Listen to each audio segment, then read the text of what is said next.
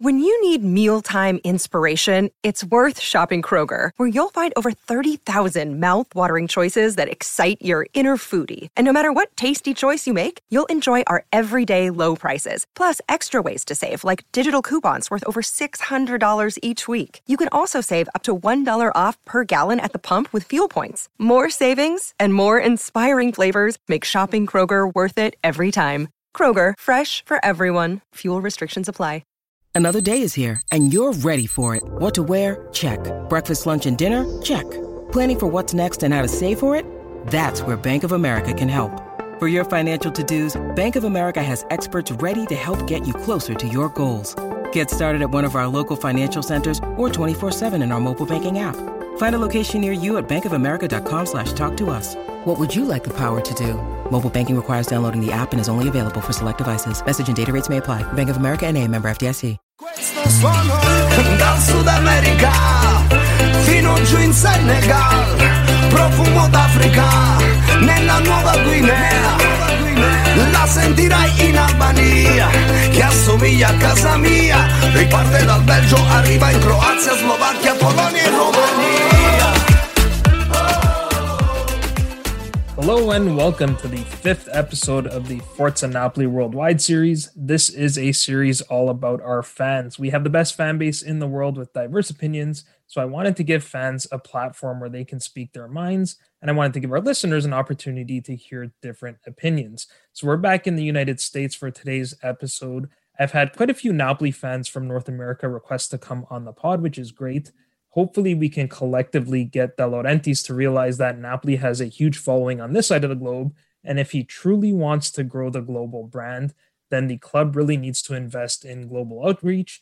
The big clubs all have academies in the US. They have very active social media platforms. It's easy to get merchandise. So that's something we definitely need to work on. So we're heading to Connecticut today. Our next guest is the admin for the SSCN America Twitter account, which is uh, great accounts, great content coming that we're going to chat about briefly. Uh, but first, Daniel Russo, welcome to Forza Napoli.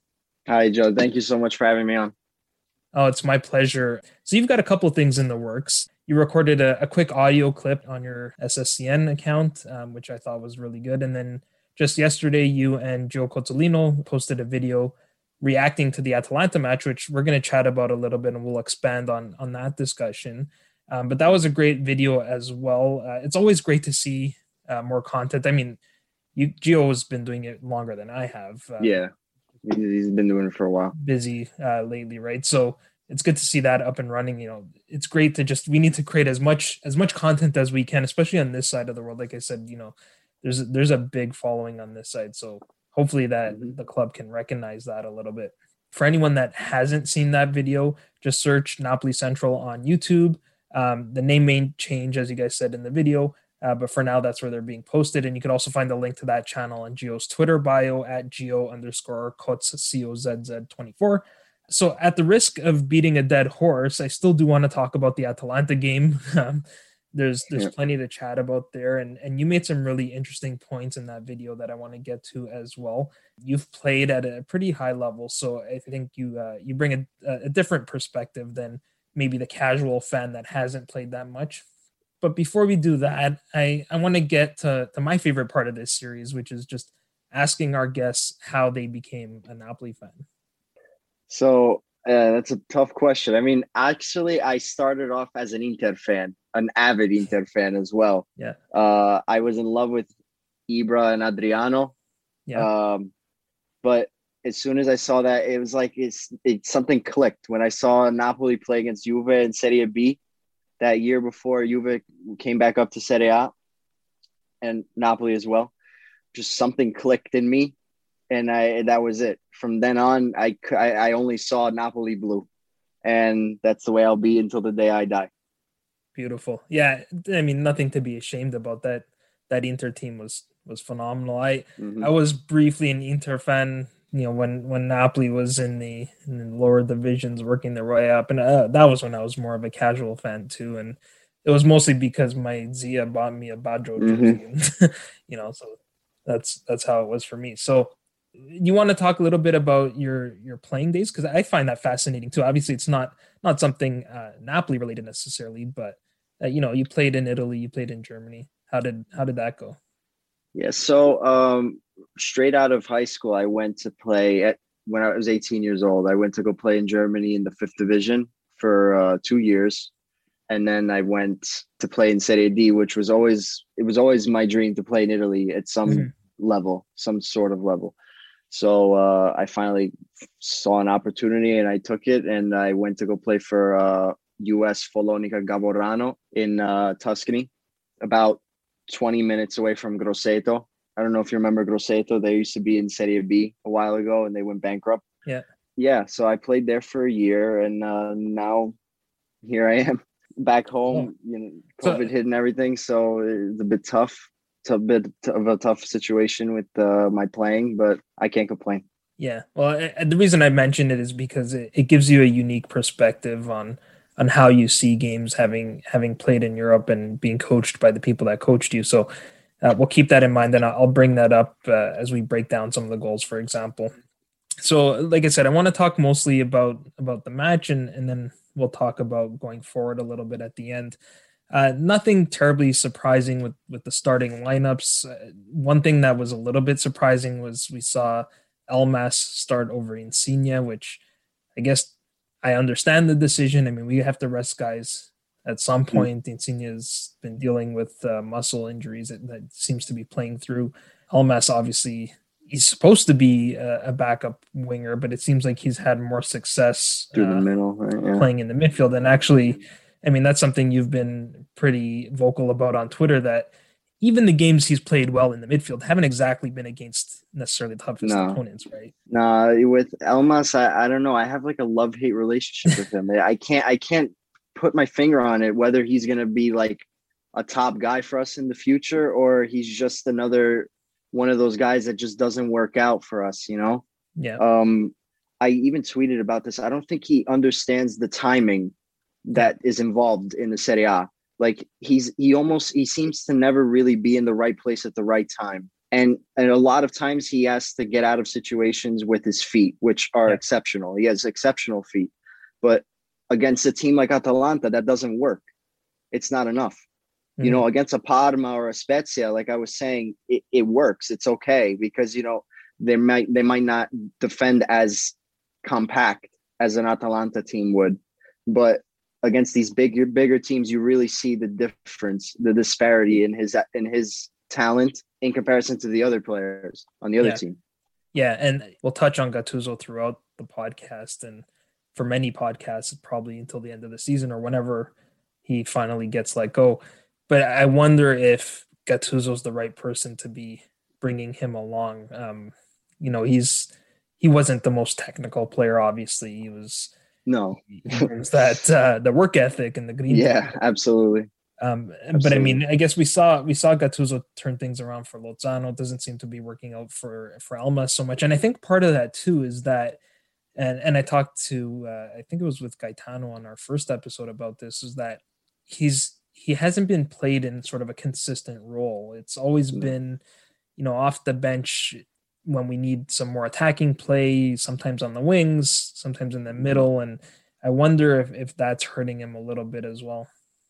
Yeah. And honestly, it's not even just an Elmas problem with that. That's a, a problem with, you know, Rrahmani is one of those guys that, you know, I I spoke with it. I, I was I actually recorded a video with Ando with Napolitano. I don't know if you know yeah, him. Yeah. Uh, where I touched upon the fact that Rrahmani didn't get a start until the 17th game of the season. He didn't even get a sniff of the field.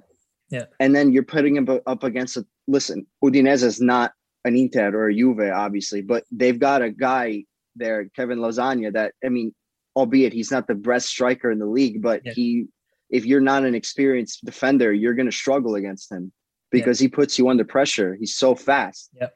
And of course, what happens? He messes up the back pass. Lasagna runs through. He saw that Rrahmani was struggling and scores. And ultimately, and then Gattuso made it even worse by taking, taking him off at halftime. So, you know, honestly, I think his man management really is one of my biggest issues. Yeah, and that's the biggest counter argument to the injury argument, right? So, I mean, I'm I admit I'm probably one of the bigger defenders of Gattuso, not so much because I I think he's great or anything. I I'm just very conservative. I don't like change, so I get it. Yeah. I, I don't want to fire that. Gattuso till the end of the season. I, I I think we've all accepted it'll happen at at the latest at the end of the season, if not sooner. Mhm. I personally don't necessarily have an issue with Giuntoli. I mean, I think there's a lot to that as well. I mean, the, the sporting director has to work with the coach. He's also working for De Laurentiis, who, again, I, I don't have a problem with De Laurentiis necessarily, except that he's ultimately the guy that makes the decisions. And, you know, we don't know. Maybe Giuntoli is bringing forward players like Greg Reguilon to play at left back, and, and De Laurentiis is saying, well, I just spent 80 million, 70 million on Osimhen, so I'm not going to spend another 25. We don't, we, I feel like we just don't have enough information to judge. There's absolutely no way fans could find that information out. We'll never know that. Exactly. So I think it Yeah. seems like kind of uh, a fun thing to say, I guess. Uh, we need to fire Giuntoli. We need to fire Gattuso. Yeah. We need to fire De Laurentiis needs to sell the club. I mean, um, and, and the other thing too is uh, for anyone that thinks we need to overhaul this club, which I, I would probably consider myself amongst that crowd. We can't expect that to happen overnight, not in the current No, absolutely not. Right? So, I mean, the the counter argument that people always say is that I always defend Gattuso, saying, "Well, we have all these injuries. We've nine players out, seven players out. We're we're losing these games because guys are so tired."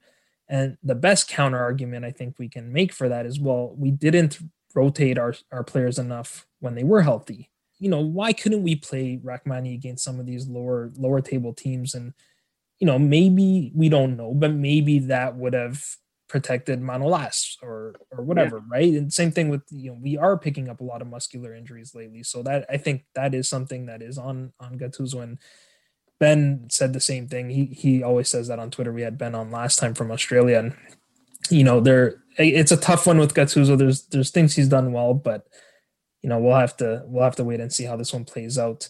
Um, getting back to the match, the first half wasn't terribly eventful. I think um, we started out doing okay. We didn't really create anything, but we were defending reasonably well. Like I Yeah. thought our, our back line and, and you were a defender. So I mean I'm curious to know your thoughts on on how we defended. I thought honestly, I thought the best players in that half, and and I shot myself in the foot because I tweeted about it, and it was like almost immediately as soon as I tweeted about it, he made a mistake. But I thought Bakayoko was amongst one of our better players in that half. Finally, looked like an actual footballer, and the wingbacks were great in the Yeah. first half. I thought. I thought Rui was doing a great job. He was he was covering his his area, and he he saw that Elmas was struggling a lot. So he really had a he kind of had to do a double. He had like a double job there to do, and he and he really did well. And Di Lorenzo, I thought he was the best that he looked since I don't he can't even remember the last time he looked that that good. He's been really poor lately. So with with the wingbacks, I thought they were fine. Even the center backs too. Rrahmani looks like he finally is come to fruition with us. That game against Juve, obviously, I Mhm. if you have a game like that against Juve, you you have to have your confidence has to be on some sort of a Yeah. Mount Everest at this Yeah. point, you know. So then obviously it all came crashing down in the second half and inexplicably, honestly. Yeah. Before we get to that, uh, I guess the one highlight from the first half was Gasperini getting a red card. Um, oh, I think that was that saved a lot of us from smashing our TVs and our computers because I could just picture him with his stupid grin and maybe even dancing on the sideline after that Luis Muriel goal. So thankfully he wasn't there to do that. I, I I have such a I don't know. I respect him as a coach. But as a person, as a man, I, I can't. I don't know. It, just the sight of him, it, You're not alone in that don't know. boat. I think a- a lot of people feel that way. Uh, I mean, he's obviously doing great things with this Atalanta side uh, on the field, but yeah, the, mhm. his look and, and his comments he makes in the media, it's frustrating. Uh, so you mentioned the second half. So let's go through the goals. The first goal was scored by uh, Duvan Zapata and across from Luis Muriel. It looked like, and again, being being a defender, I'm curious to know your takes because it looked like somehow we got mixed up there, and, and Mario Rui ended up marking Zapata, and I mean he's going to lose that battle in the air every time. Um, how does something like that happen? Well, I, I think you could tell even just from the first half, every corner that Atalanta had, Duvan was going straight for Rui. And but we were we were dealing with it well by doubling him for whatever reason, I don't know, maybe maybe Gasperini told them that at halftime to like shift in the box a bit Yeah. to, to confuse. And for some reason, we got them on a one on one. Duvan against Rui. And of course, you're never going to beat Duvan in the air if you're five foot seven, whatever he is. I don't know Yeah. what Yeah. Rui is. So, I mean, that that just goes down to strength, to be Yeah. honest. and I'm not sure if if you went back and looked at it, but when I did, it looked like our man marking was poor uh, for any everyone that was back there. We had a couple of players kind of watching Muriel play the cross. I, I think it was uh, I guess it would have been Di Lorenzo that was that was marking him, Mhm. but Fabian and Politano were back there and I think their man was Remo Freuler, who seemed wide open at the top of the box. We had Elmas, you know, looking like he was in the wrong position. There was there looked to me like there was just a lot of a lot of poor defending. I- I don't know Maksimović if he's in the right place or not. You know, the ball gets past him. You would think you would want him to be marking Zapata, obviously. Yeah, absolutely. And honestly, I think it comes down to a lack of communication as well. Yeah. It's almost like a, a certain distrust in your Yep. in your teammates at that point. You know, Yeah. if I was Rui there, I would say, "Oh, you know, come help, help. Someone's got to Yep. help." And you know, you got to and you got to just anticipate something like that happening because I mean, Muriel is one of those shifty players where he doesn't stay in the middle all the time. He's not like a even Duvan does that honestly some, every once in a while, but just in this certain scenario, it just so happened that Muriel Muriel uh, shifted out wide and put it across, and there's the goal. Yeah. At, at that point, you can't really point fingers at any certain person. It's just a team effort there that was lacking. Yeah, I think that was an issue on a couple of our goals. We'll get to some of the other ones, but I, I even had that as as one of my keys to the match in our, in the preview for this game that we needed to have better communication at the back, and and that was largely because of the goals we conceded, the two Pessina goals we conceded the last time we played Oh. Atalanta. And another one of my keys to the match, which again we'll get to in some of the other goals, was was that we needed to pick up the late run. Um, and again, it was because both of those Pessina goals happened where Atalanta sort of played, they like to play the ball in and out of the box, quick passes, and then send the runner a bit later. And if you Yeah. guys are, if you're not communicating to each other, and if a midfielder's not following the run, it, it seems like often the midfielder is expecting the defender to pick up the run, and the defender is expecting the midfielder to follow the run. And when Yeah. neither, when they're not on the same page because they're not communicating, a player gets through. So yeah, I, I agree with you there on communication at the back. We did level the score on on a gorgeous goal, two gorgeous plays really. Politano with a beautiful cross into the box, and then Zielinski with a next to impossible volley to hit the ball that well, coming over the top like So that, well. and also to put enough accuracy on it to find the back of the goal because he could hit it sweetly straight at the keeper, right? I mean, so beautiful goal. Um, but what concerns me again, and just off the top of my head, I feel like we haven't scored a goal that wasn't the result of just a brilliant individual effort. Maybe since the Fiorentina game where we scored six, Absolutely. right? So I don't think too many Napoli fans felt that much relief when we scored because it wasn't the type of goal where we we worked the ball around, sustained a little possession, and you know had some some good tactical plays to create the chance and, and then finish. It was just this moment of brilliance from two players. So I don't know. I'm curious to know if you agree with that or, or what do you think?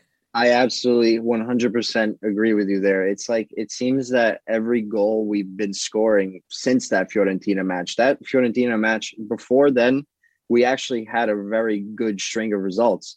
I Mhm. think only that one game against Spezia where we had lost, but even then we played a great game. It was just for whatever reason in the second half just completely capitulated and we lost that game. But it seemed like we were a free flowing attack.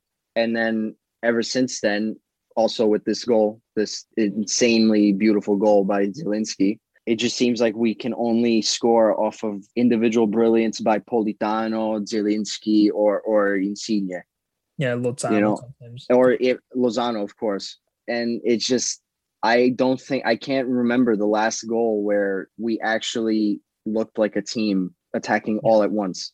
I hate to bring it up, but like you know, the last time we really saw was maybe the last the, the first six months of Ancelotti, last few months of Sarri, where we actually worked as a team up the field and didn't rely on an individual to score for us. You know, Yeah, well, and I think that's why we see so many shouts for Sarri because we we missed that style. Obviously, it was beautiful to watch. Um, whether Sarri's the right person to come back, given the circumstances, given the players we still have on this Absolutely team. not. Yeah, I, I, tend to agree. I, I don't think that just bringing Sarri back with this same squad, uh, unless you're going to bring back a young Jorginho and Hamsik and those guys, uh, Allan, uh, not I don't happening. think it's just going to automatically return. We can we can talk about that, but yeah, the midfield is a huge problem, and uh, Carmine from uh, the Napoli club Toronto and uh, the Fili del Vesuvio podcast posted a hilarious video that he took of his, uh, I guess, PlayStation or FIFA or whatever. Yeah, I saw that. Yeah, that was strategy. Uh, that was. I Great. actually thought I thought I wait. There was a small part in the middle where the midfielders were passing the ball around pretty quickly in his video. I thought, no, I was like, I was like, this is not us. that's not us.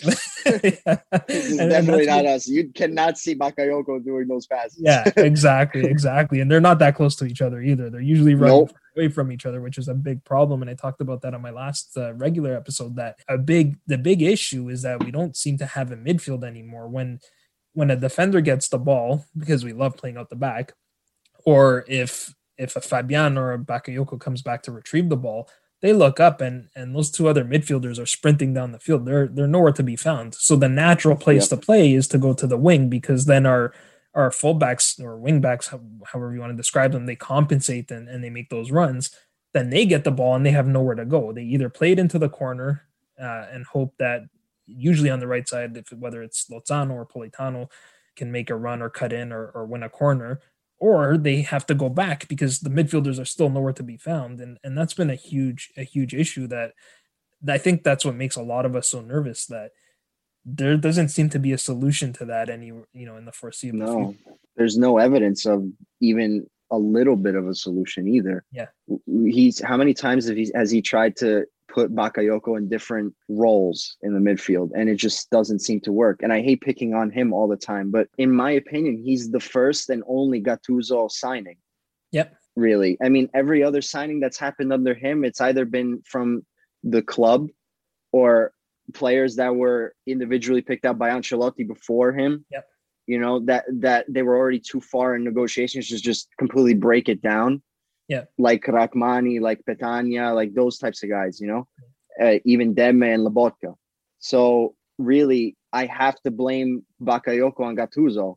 Yeah. Because that's his guy. It seems everywhere he goes, he wants to have him with him after his stint at Milan. You know, I think even Gattuso recognizes that he's probably not the right guy for the job, but with them injured, we don't really have a choice. I mean, No. I was working on my preview for the Granada game, and it's like pick your poison. Do you start Bakayoko or do you start Lobotka? Right, like neither Yeah. offers a whole lot. Definitely not in the attack. And, and right not. now, I mean, that's maybe that's a good segue. Um, well, actually, we'll get to the the third goal, even the second goal. It's a good segue to Atalanta's second and third goals. Uh, speaking of Bakayoko, definitely on the second goal, actually. So uh, you know, this was the one where Muriel runs straight across the top of the box.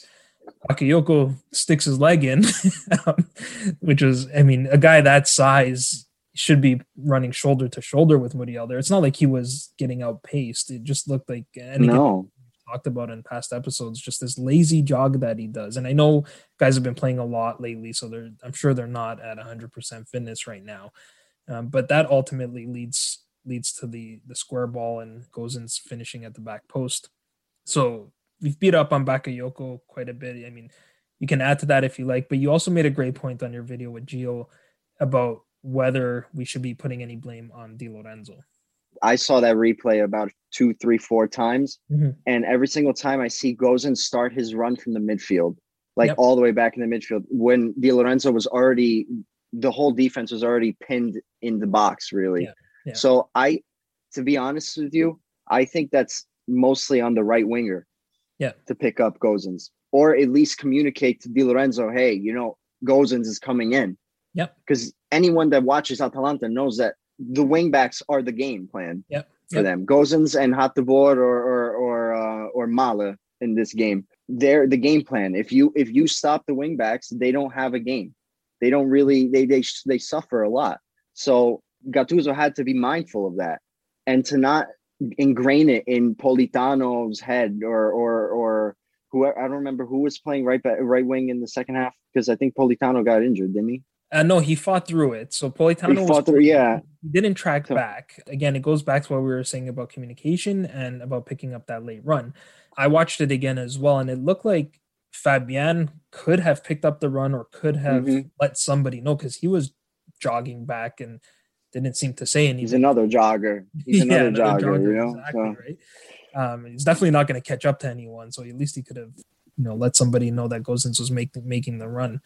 It's easy to to look at that, and and that's why I hate when when people post these these still frames. Um, I was just about to say that. Literally just about to say that. The still yeah, frame. because I mean, you could you could freeze a frame to tell whatever story you want. You- you- Yeah, exactly. everything that played out before, right?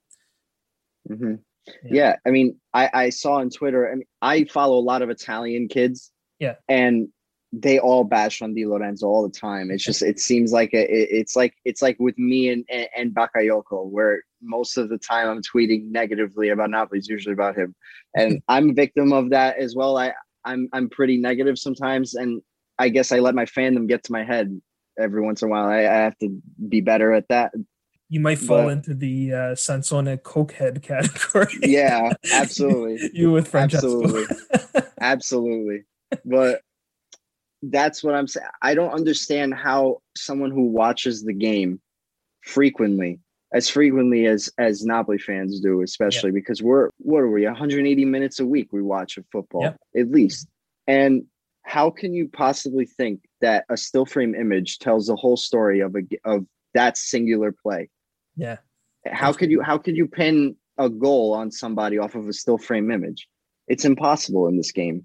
In soccer, it doesn't work like that. Yeah, and you know we'll we'll talk about the fourth goal in a bit. We'll get to that, but I think that's another one where you can say the same thing. But and I always say this whenever I I do my reviews, I rewind half a minute or a minute to see what happened before because there's always something before the goal is one thing and maybe people mess up but there's always something that happened before that led to that. Hmm it was the same thing we saw uh, again going back to the the Coppa Italia where on the the goal that Politano conceded possession.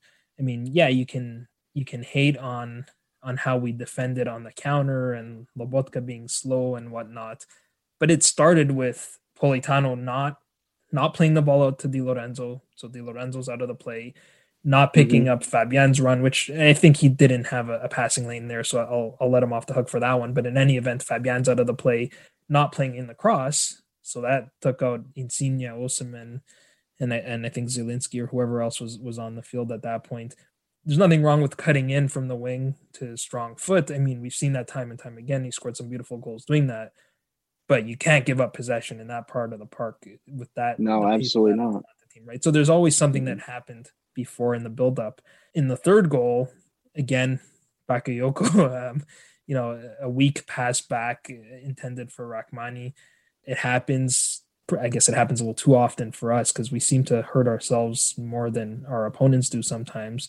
And then I think you you just have to give Luis Muriel credit for the finish. I mean, Oh yeah, absolutely. I, I can't. I see. So I saw some people saying, "Oh, he, Rrahmani has to do better there." But honestly, how many defenders could go one v one with Yeah. him like that in open field? It seemed like they were on an island together, just one v oneing.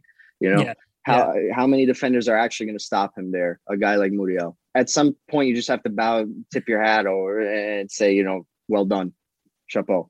yeah, and and I mean, again, as a defender, you would know that he he did play him right in the sense that he pushed him out wide onto Of his course. weaker foot. I mean, the guy just blasted a rocket. I mean, the best keeper in the world's not going to stop that shot. So I, No, I think you just got to tip your hat to him on on that goal. I mean, the guy's on fire this season. I saw a few Napoli fans hating on Meret for the goal too. Yeah. You know that?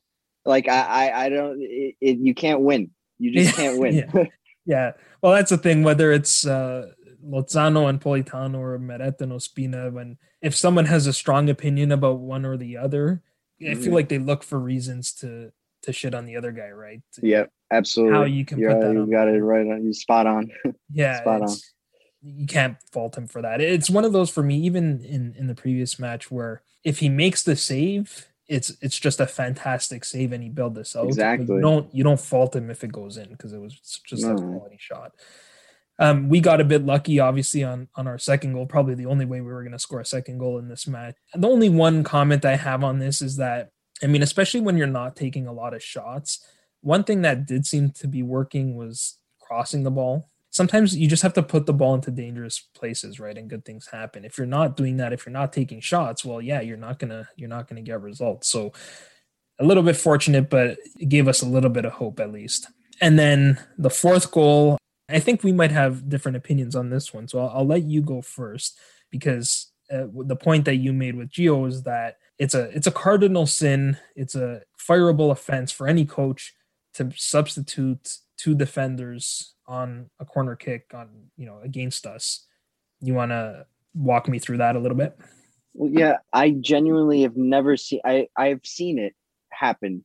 Yeah. That same sort of substitution almost every single time I've seen it happen, it's always ended up in a goal. Yeah. When you when you bring defenders in, especially at that point of the game when you're chasing the game, mm-hmm. as a defender coming into that game, you you you almost have no. There's like no way you're gonna play a good game.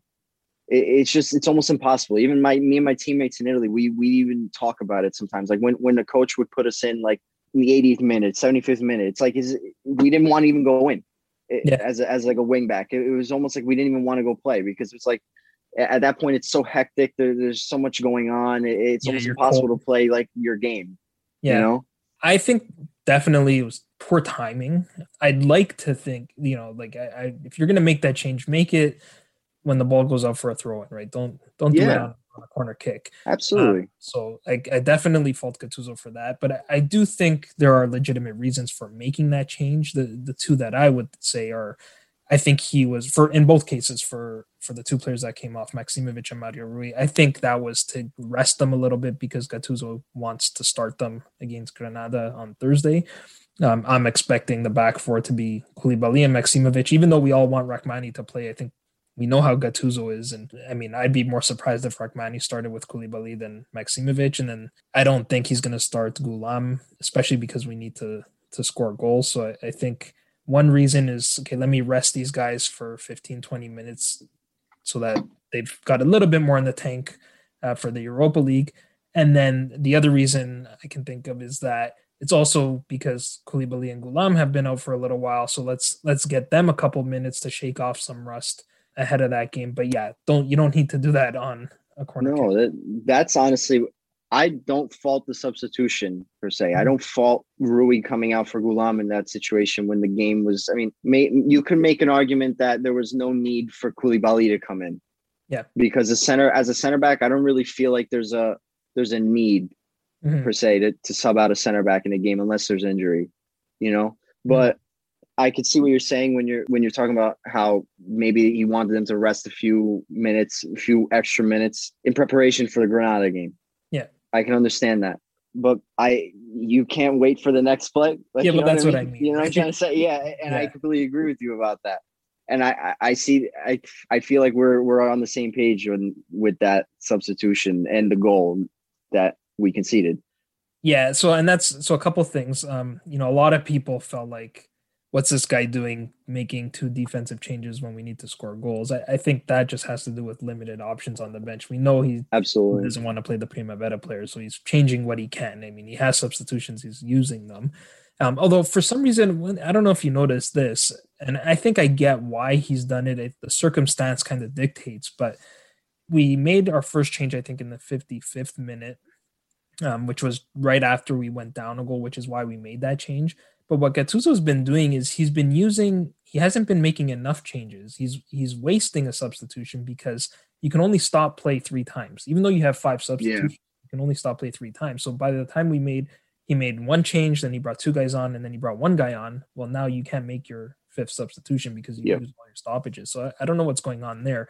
I mean, I would think just make a change at the half because that doesn't count as a stoppage in play. It's already a stoppage. But that aside, it just so happens that the goal is scored and the two guys that came on at least appeared to be at fault. I tend to disagree and and I'll, I'll let you know what I think and then you can give me your thoughts. And this is another one where I, I saw someone post a still frame and kind of circle Koulibaly and Ghoulam and say, look, they're not marking anyone. It was, I believe it was Victor Osimhen that lost the header to Djimsiti who got the the flick on And that mm-hmm. I think threw Koulibaly off because he he was reading the ball to to head that out. Um, and then that little flick changed direction on him. And then I don't know if you went back and saw this one as well, but again, Fabian's in the area and Romero actually puts his arm on on Fabian's shoulder and kind of like pushes off him. Not I'm not suggesting it was a foul, but to me, Fabian should be following that run again. And I feel like again it was a situation where Fabian's expecting maybe Ghoulam or whoever's in the box to pick it up, and no one does, and and Romero's all by himself in front of the goal, and he's not going to miss from there. Mm-hmm. I mean, yeah, I can see, I can see what you're saying. I just, I just feel like as Koulibaly, as mm-hmm. the pinnacle of what Napoli is right now, he's mm-hmm. he's the guy.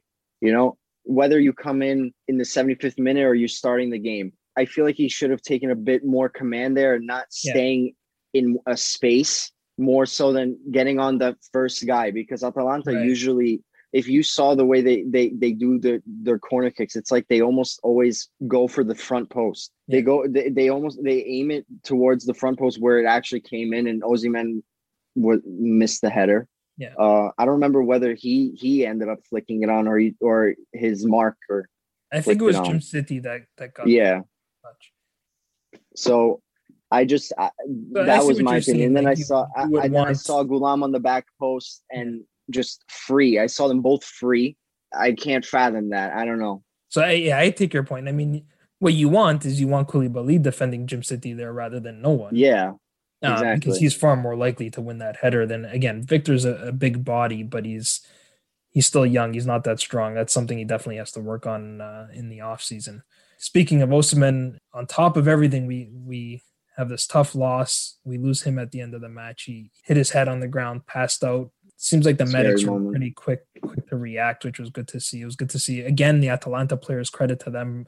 Um, this twice in in a couple of games now where they've seen the Napoli player going down and immediately call for the medics to come out. So uh, the news today was that the tests seem to be coming back negative, which is good news. But chances are he's almost certainly going to miss the game on Thursday. I mean, from the um, the sound of things, he wants to come back. Obviously, he's he's young, he's uh, anxious to play, but uh, they need to be uh, very careful with head injuries.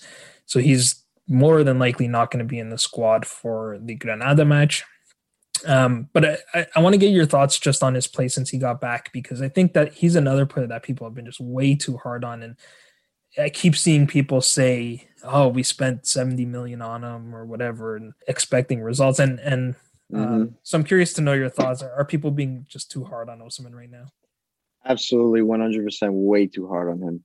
This is a kid that never really played in a top flight league. I, I understand France people and even Germany, but on Wolfsburg, he never really got enough time. Mm-hmm. But France, it's a completely different soccer mm-hmm. completely different. The the defensive aspect in France, it's like if you watch the goals that he scored, it's as though it's as if like he was just left alone to yeah. score them. So yeah. I mean, it's a completely different game, and I really feel like guys under 25 or even even younger like him, especially him, he's only 21, right? At yeah. 21, 22.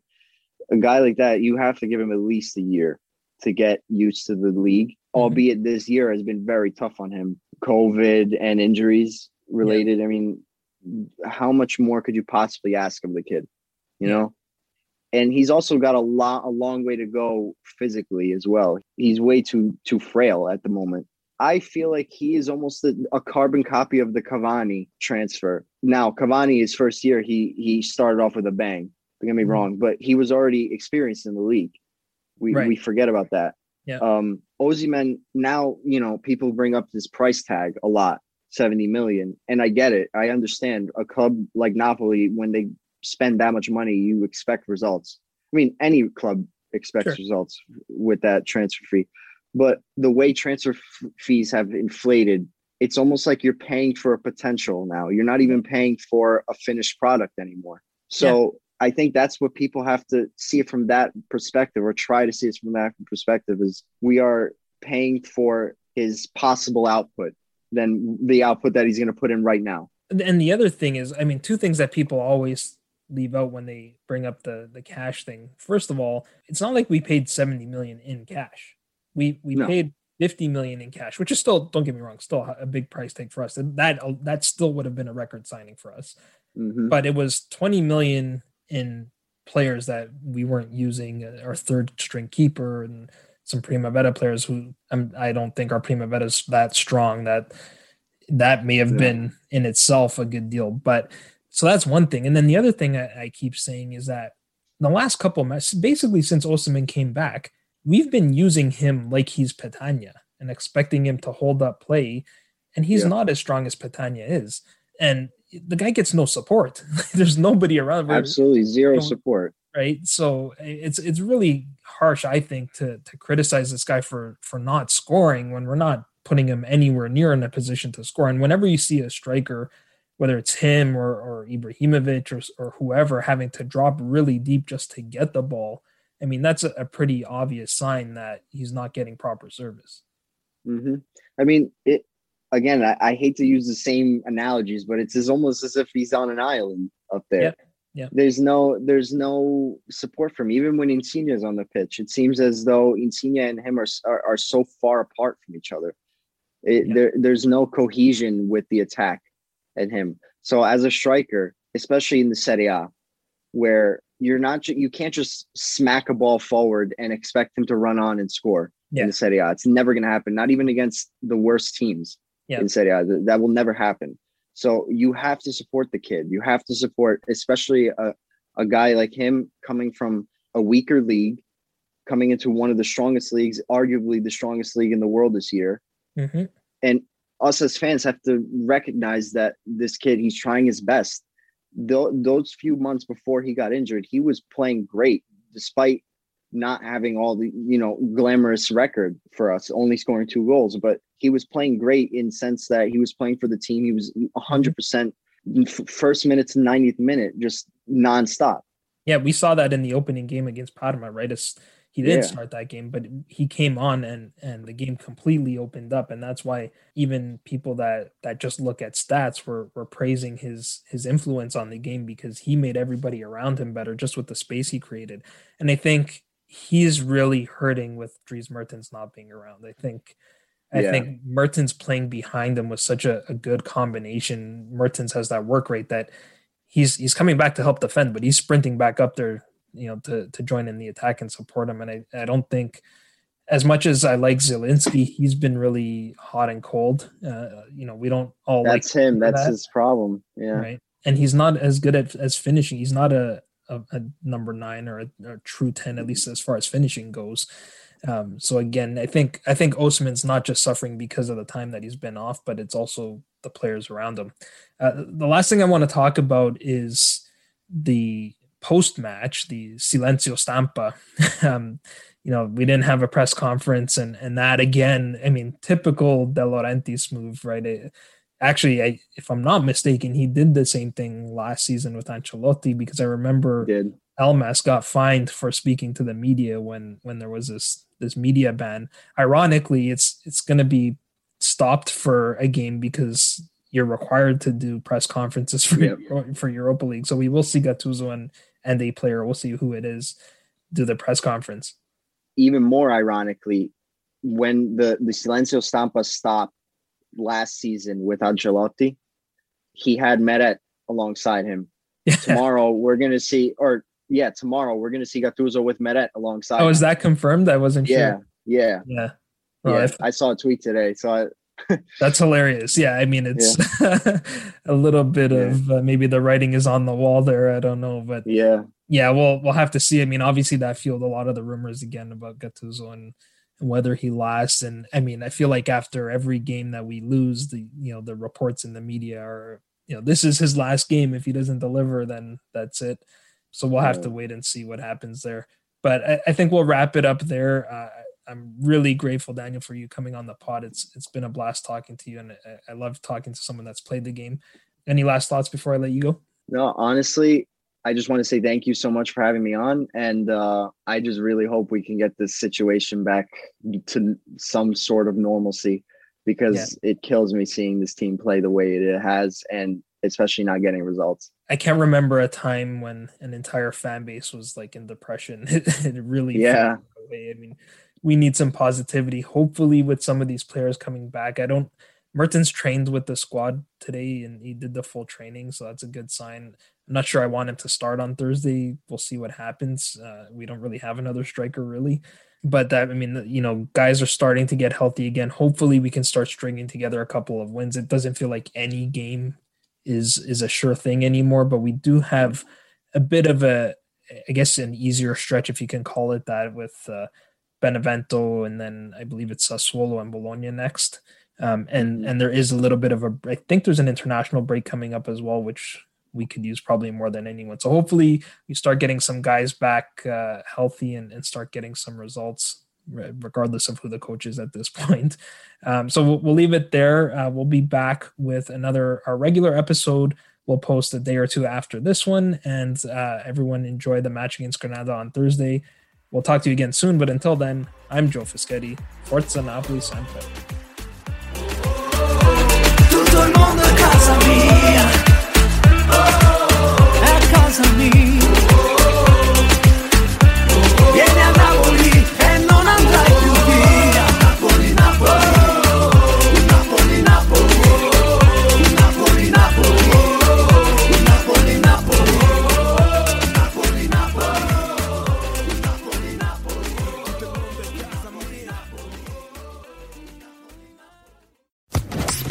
Podcast Network.